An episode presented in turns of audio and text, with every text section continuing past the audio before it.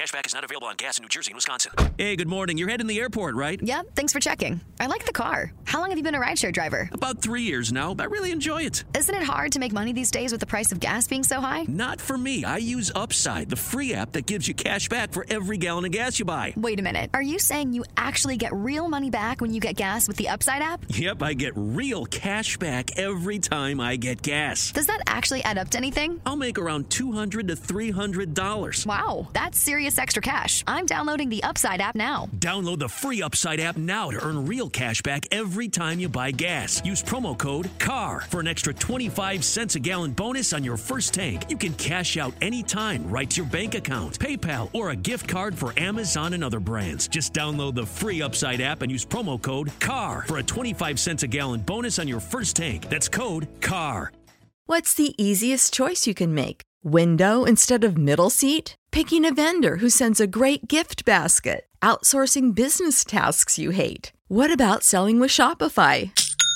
Whether you're selling a little or a lot, Shopify helps you do your thing, however you cha-ching. Shopify is the global commerce platform that helps you sell at every stage of your business. From the launch your online shop stage to the first real life store stage, all the way to the did we just hit a million orders stage. Shopify's there to help you grow. Whether you're selling scented soap or offering outdoor outfits, Shopify helps you sell. Wherever and whatever you're selling, Shopify's got you covered. Sign up for a $1 per month trial period at shopify.com slash try. Go to shopify.com slash try now to grow your business, no matter what stage you're in. Shopify.com slash try.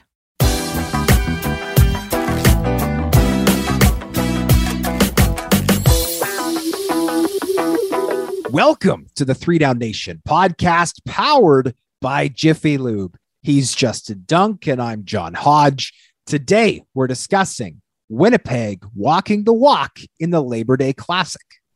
Edmonton signing former Riders star linebacker Derrick Moncrief. Ottawa's quarterback controversy.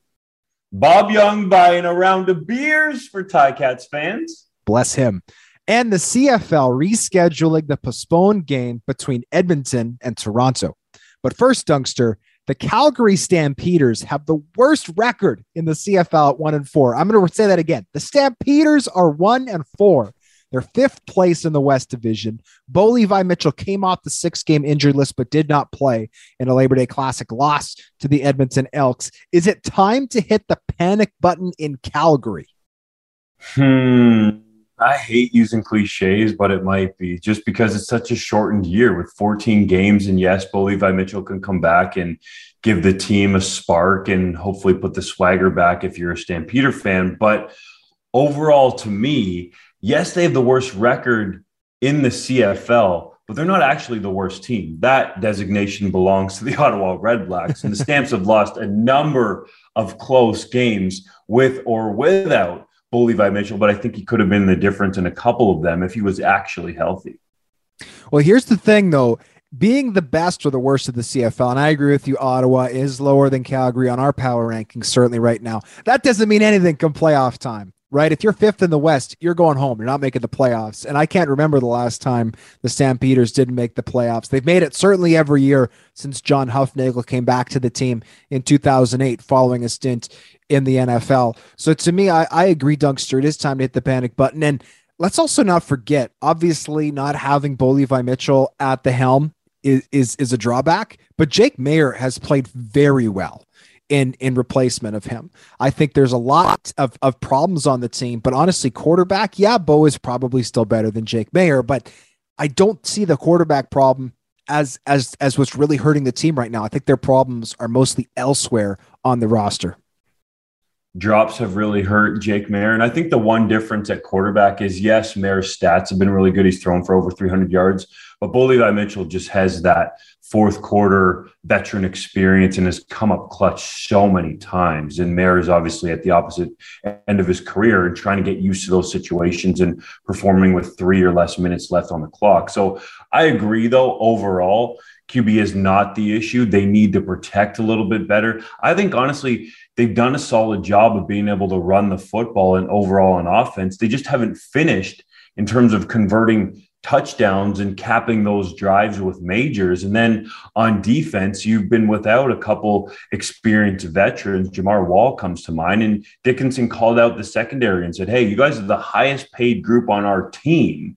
You need to come and step up and start playing like it. So to me, I think that's where mainly the issue is. But these games have still been tight. And we can't forget the Stampeders have had leads multiple times in the fourth quarter. So overall, for me, it's just that these horses haven't finished yet.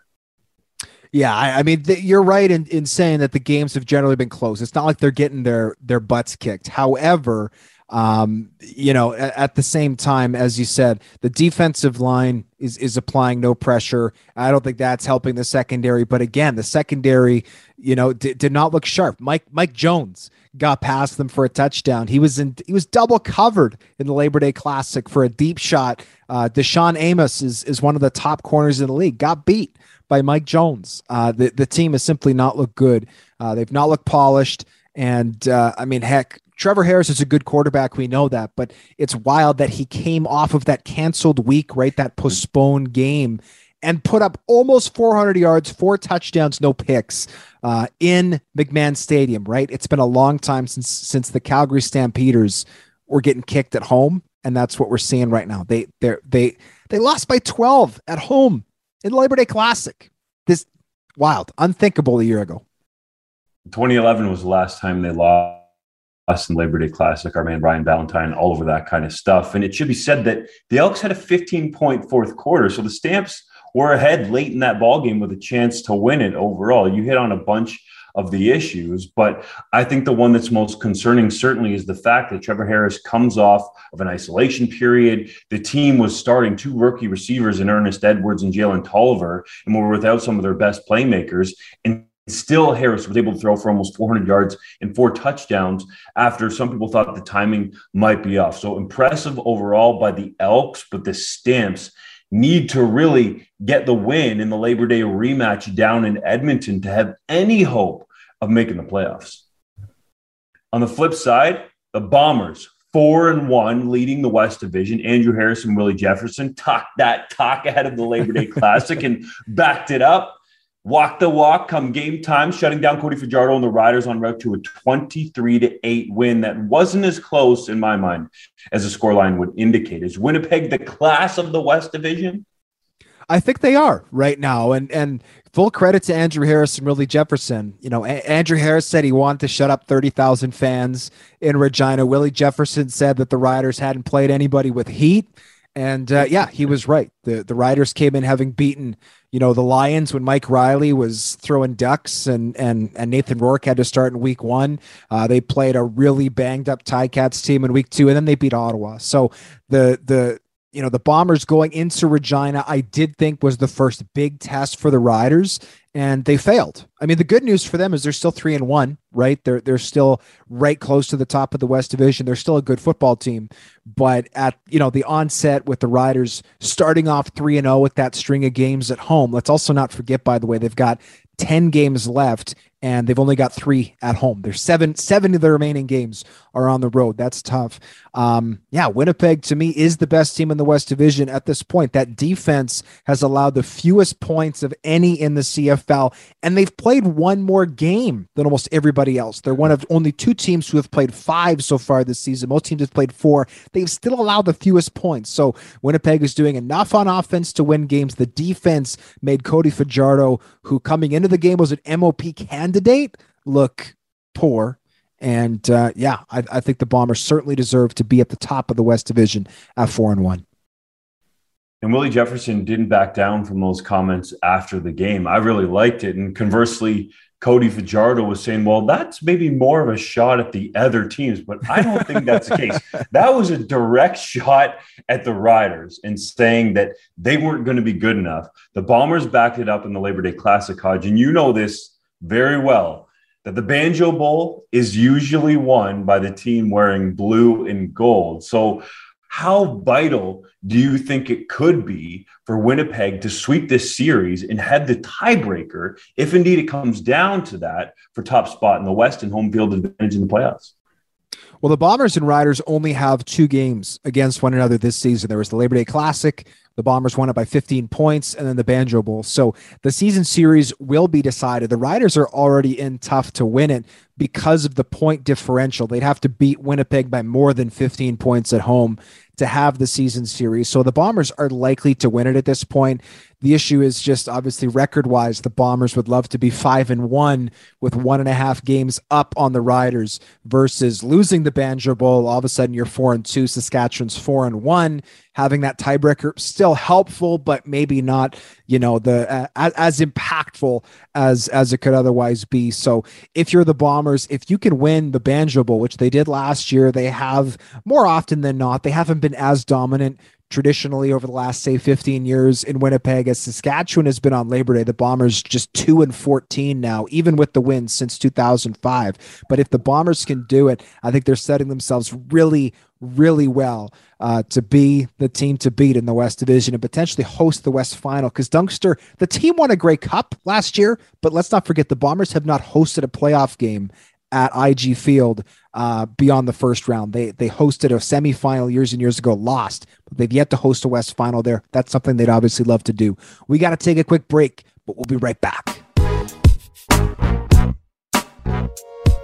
All right, summer's coming. Are you ready to unveil that beach bod you've been working so hard to show off? You're in luck. Our friends at Manscaped just launched their fourth generation performance package, which includes the Lawnmower 4.0. You heard that right. The 4.0. Complement your summer bod with a trim from the leaders in male grooming. The sun is shining and calling your name, fellas. Join the 2 million men worldwide who trust Manscaped and get ready for hot guy summer by going to manscaped.com for 20% off plus free shipping with the code FanSided20. Want to take your grooming game even further to the next level? The Performance Package 4.0 also includes the Weed Whacker to chop down your worst weeds up top. The Weed Whacker is also waterproof and uses 9,000 RPM motor powered by 360 degree rotary dual blade system. This nose and ear hair trimmer provides proprietary skin safe technology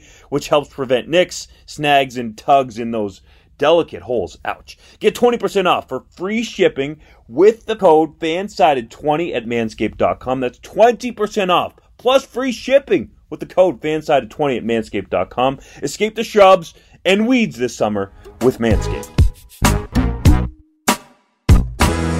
Dunkster, in a story you broke, the Edmonton Elks signed strong side linebacker Derrick Moncrief, former CFL All Star, with the Saskatchewan Roughriders after he was released by the NFL's LA Rams. The Riders were apparently in the bidding, but were very much outbid. What are your thoughts? That was certainly the case. I was told that Saskatchewan did not make, quote, a serious offer to Moncrief, even though Mike Edem, the veteran safety there, was FaceTiming him. And Craig Dickenson said that the Riders wanted him back. It's also worth noting, Hodge, that the Prairie Rivals, we just talked about them, the Bombers were in the mix as well to try to get Derrick Moncrief. Imagine him playing alongside Adam Bighill with Jefferson and Jackson Jeffcoat. That would have been unreal.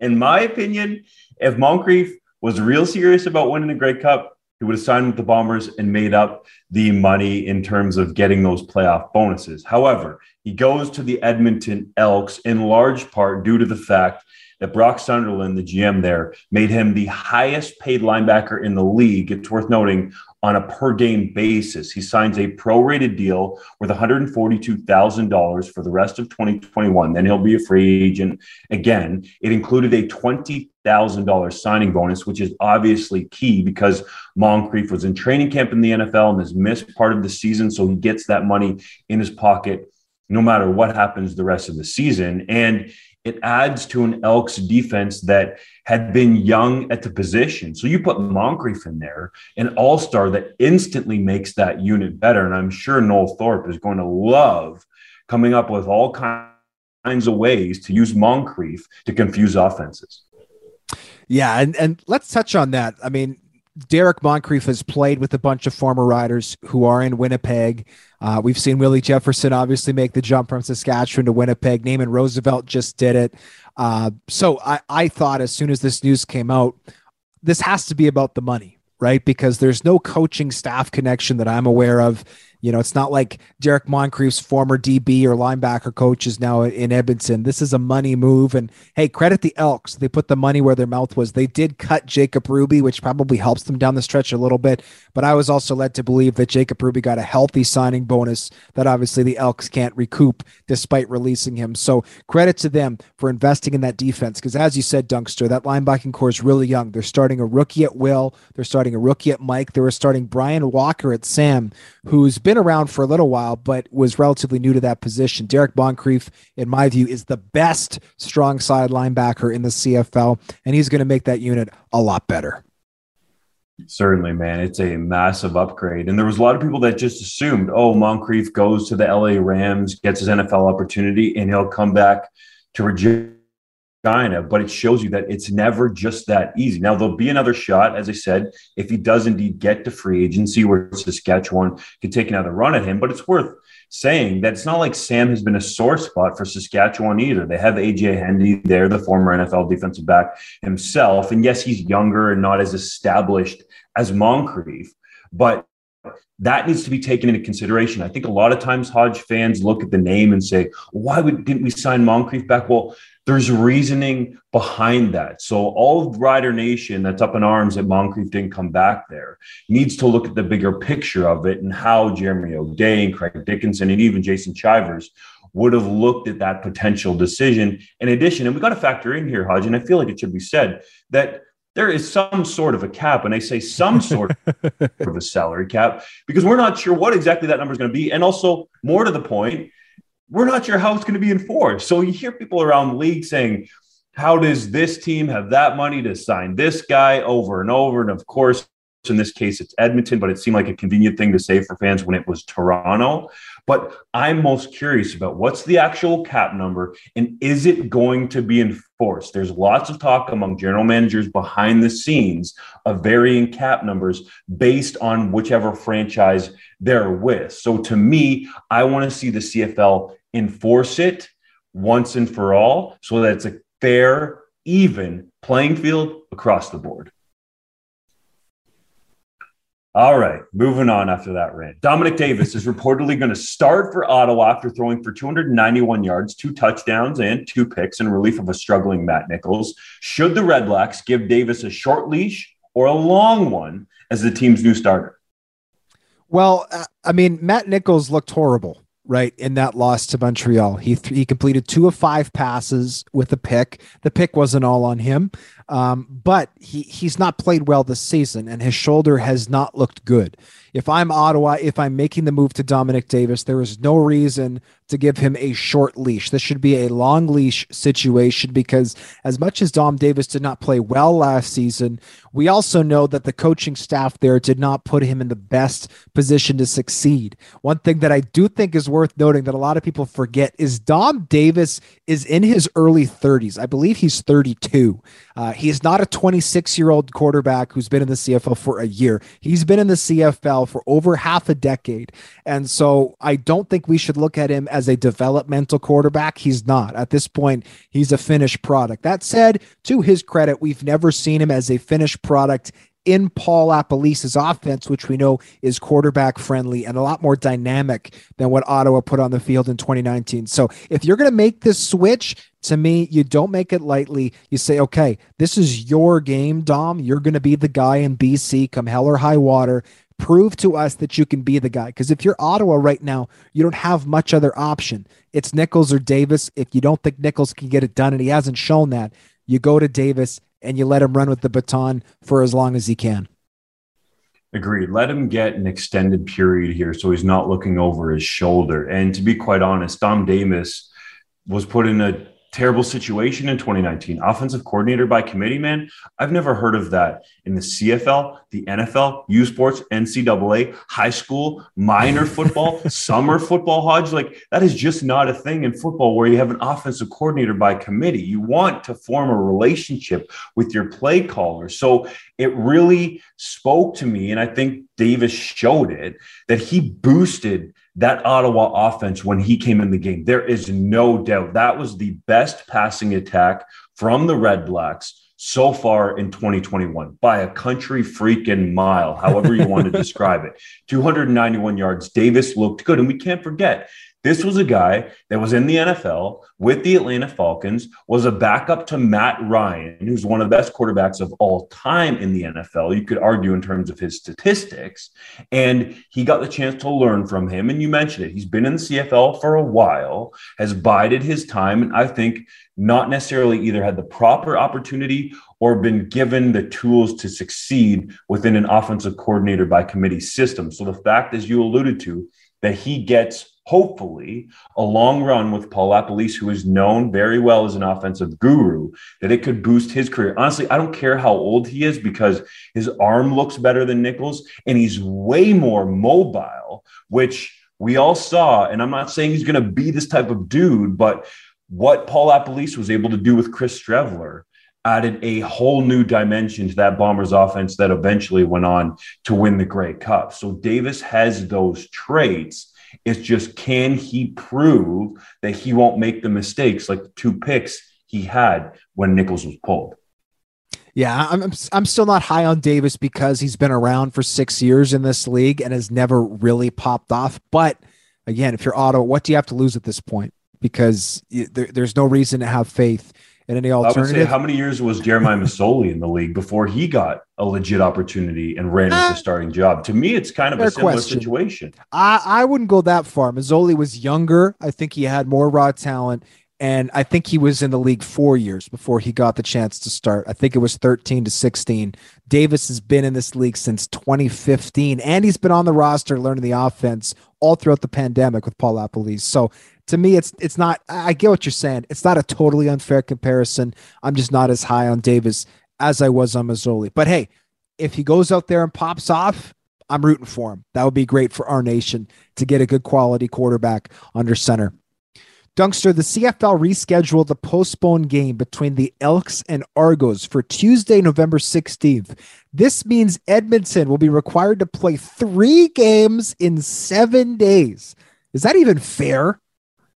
No, cut to Randy Ambrosie saying, Every morning I wake up and I think about the players. Player safety? We don't care about that. I heard essentially, Hodge, that it was not an ultimatum, let's say, but that this was the date. You can either play the game or not. And the players voted to play it, obviously, because they don't want to miss out on the exactly. game check. So to me, I don't think that situation was fair at all. I really felt like what should have happened is the elk should have been penalized. This outbreak, like it or not, was on them. And I mean, Jacob Ruby is the guy being held up as the scapegoat, I believe unfairly, because there's, I'm sure, other people that contributed to it based on what you hear behind the scenes, and that the elk should have been the ones that were penalized and had a loss in the loss column. And then you can decide whether or not the players get paid. To me, the Argos here have nothing to do with the situation, yet they're going to be affected by it. And I think it would have been an example to all of the teams to not mess around with the protocols. Like you hear the stories, Hud, you've heard them behind the scenes of guys going out and partying and clubbing and doing all this kind of different stuff. But if you would make the example out of the Elks, who was the team that had the outbreak, I think it would have spoke volumes. And a lot of people are thinking only for 2021, but who knows? And I hate saying this, where the pandemic is going to be in 2022. Hopefully, this thing is over because we all hate it. But you got to make the example that if you go into 2022, these protocols need to be upheld, kind of like the salary cap. You can't just play around with whatever number you're going to enforce. And here, you can't just play around with whatever protocols you're going to enforce. Yeah, I think the the the fact that the CBA is expiring after this season is going to play a huge role in how we move forward with COVID if the pandemic is still around in 2022 to some extent, which I believe it probably will be. Let's also not forget that the 2022 CFL season has been rumored to be starting earlier than even a normal season would, which means we might only be seven or eight months away from the start of next season, uh, which is wild to think considering we just had Labor Day and this season is only five weeks old.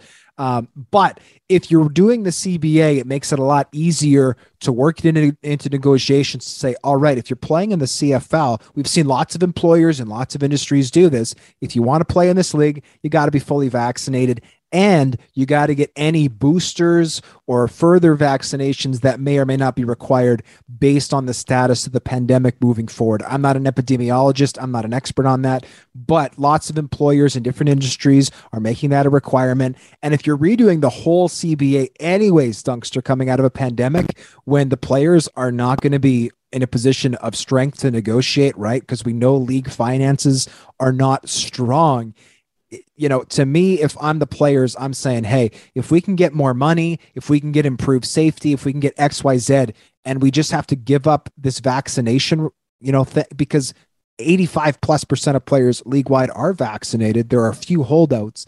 If you can agree to that, that would help everybody. Uh, because yeah, we need players to be vaccinated. But no, it's not a surprise players agree to this because they want to get paid. I just thought surely the CFL will have a more creative solution than just sticking a game in the middle of a random week mm. and wreaking havoc with the schedule. That creative solution did not come to pass, Dunkster. We're playing three games in seven days. Okay, fair enough. Uh, prayers up for the Elks and their hamstrings during those three games. It's going to be brutal. We got to take a quick break, but when we come back, it'll be time for Hodges Heritage Moment.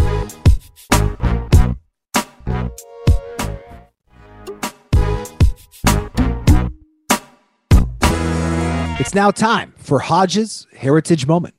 On this day in 1991, the BC Lions defeated the Ottawa Roughriders by a score of 56 to 29, the team's highest scoring output of the season. The Lions set a new CFL record at season's end with 9,117 net yards, shattering the old record of 7,951. Five of BC's offensive starters were named CFL All Stars, but the team failed to win a playoff game losing to the Calgary Stampeders in the West semifinal by a score of 43 to 31.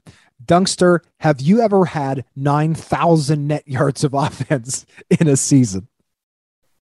Ooh, well, we don't play enough games in Canadian university football for that to happen, but maybe on pace for it. I that's five. So. That's 500 yards a game. That's a lot. Yeah, buddy. The Guelph Gryphons offenses when I were there were high powered, man. They were, despite of you. All right, we got to move yeah. on to the three minute drill powered by Jiffy Lube. Canadian offensive lineman Dakota Shepley was claimed by the Seattle Seahawks after being waived by the 49ers. Is that a big deal? It is because for the late layman football fan out there, it means he goes right onto the 53 man active roster for the Seahawks. They really liked him, didn't think he would come free, but Pete Carroll gets his guy. The CFL reportedly issued a directive to teams not to sign Jacob Ruby after he misrepresented his vaccination status to the Elks. Is that fair? I mean, as you said, he is getting scapegoated. Then again, what he did was was pretty bad.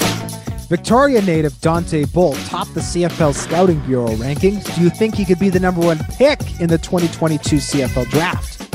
It's possible, Hodge, but you as well as I know that over the years it seems to be that late in the process there's a riser like a Jordan Williams that ends up going number one overall. So until it happens, I'm not going to say it's for sure.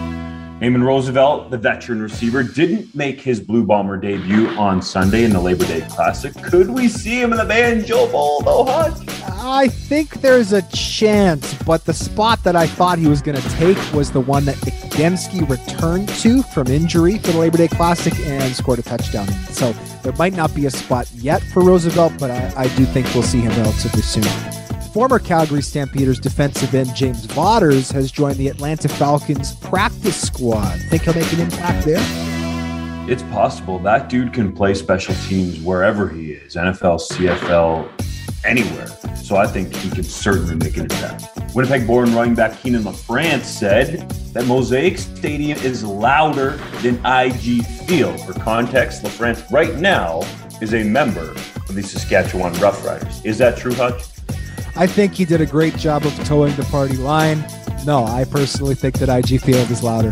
John Metchie III had a strong first game of the season for the Alabama Crimson Tide, making six receptions for 76 yards and a score. Do you think the Canadian will lead his team in receiving yards this season? Yes, yes, yes. And if our friends at Bodog Canada had a prop up on it, you should go down and bet the house on it because Canadian John Metchie III is an absolute stud. Him and Bryce Young, the quarterback there, seem to have a solid connection to start the season. Ticats owner Bob Young bought a beer for every season ticket holder before the Labor Day Classic. How cool is that? I think it's very cool. There, if there's one thing better than ice cold beer, Dunkster, it's free ice cold beer. Well done, Bob Young. Lastly, the Alouettes announced the passing of former owner Bob Wetenhall this week, without whom we would not have professional football in the province of Quebec. Three Down Nation would like to extend its sincerest condolences to the Wetenhall family and the Alouettes organization. We thank you as always for listening to the Three Down Nation podcast. We'll see you next Wednesday for our next episode. Enjoy week six of the CFL season.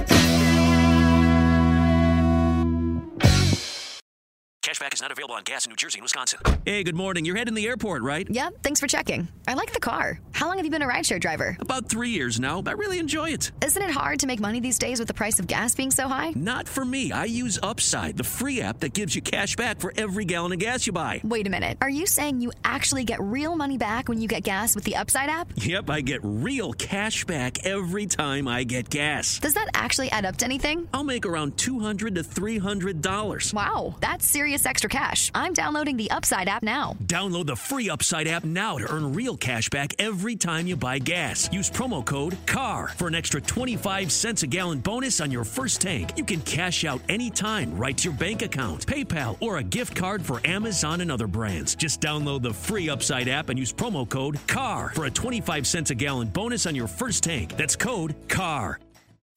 Swimsuit? Check. Sunscreen? Check. Phone charger? Check. Don't forget to pack the 5 Hour Energy. It fits great in a pocket or carry on, and the alert feeling will help you arrive ready for anything. Now get 20% off when you use code 5HE Travel at 5hourenergy.com. Expires April 30th. One time use only, not valid with other discounts. Remember, visit 5hourenergy.com and use code 5HE Travel to save 20%.